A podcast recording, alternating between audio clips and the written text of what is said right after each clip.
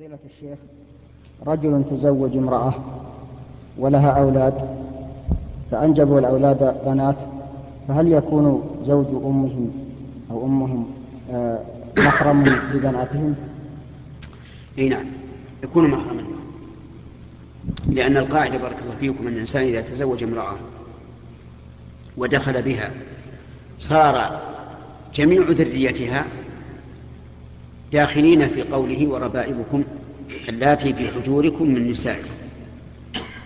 فالقاعدة أن الإنسان إذا تزوج امرأة ودخل بها حرم عليه أصلها وفرعها.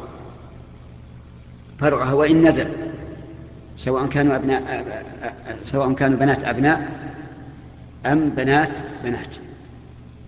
التزموا بهذا القاعدة. كذلك أصلها يعني أمها. وجداتها من قبل الأم أو من قبل الأب. وهي كذلك مثل إذا تزوجت رجلا صار أبناؤه وأبناء أبنائه وأبناء بناته وأجداده من قبل الأم آه الأم أو الأب وأبوه أيضا من محارمها. فلدينا أربع شعب. أصول الزوج وفروع الزوج وأصول الزوجة وإيش؟ وفروع الزوجة. هؤلاء آه، آه، آه، الشعب بمجرد العقد يثبت التحريم. كيف التحريم؟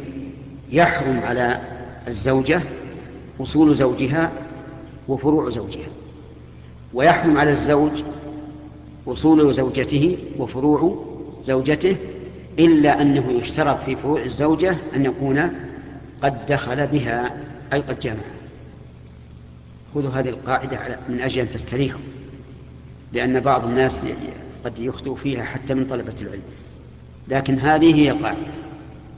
وإذا قيل أصول فروع في هذا المقام فإن يعني في تحريم النكاح فإنه يشمل الأصول من جهة الأب والأصول من جهة الأم. والفروع من جهة الأبناء والفروع من جهة البنات. نعم. أفهمت الآن؟ طيب. ولو طلقها ولو طلقها أو مات عنها.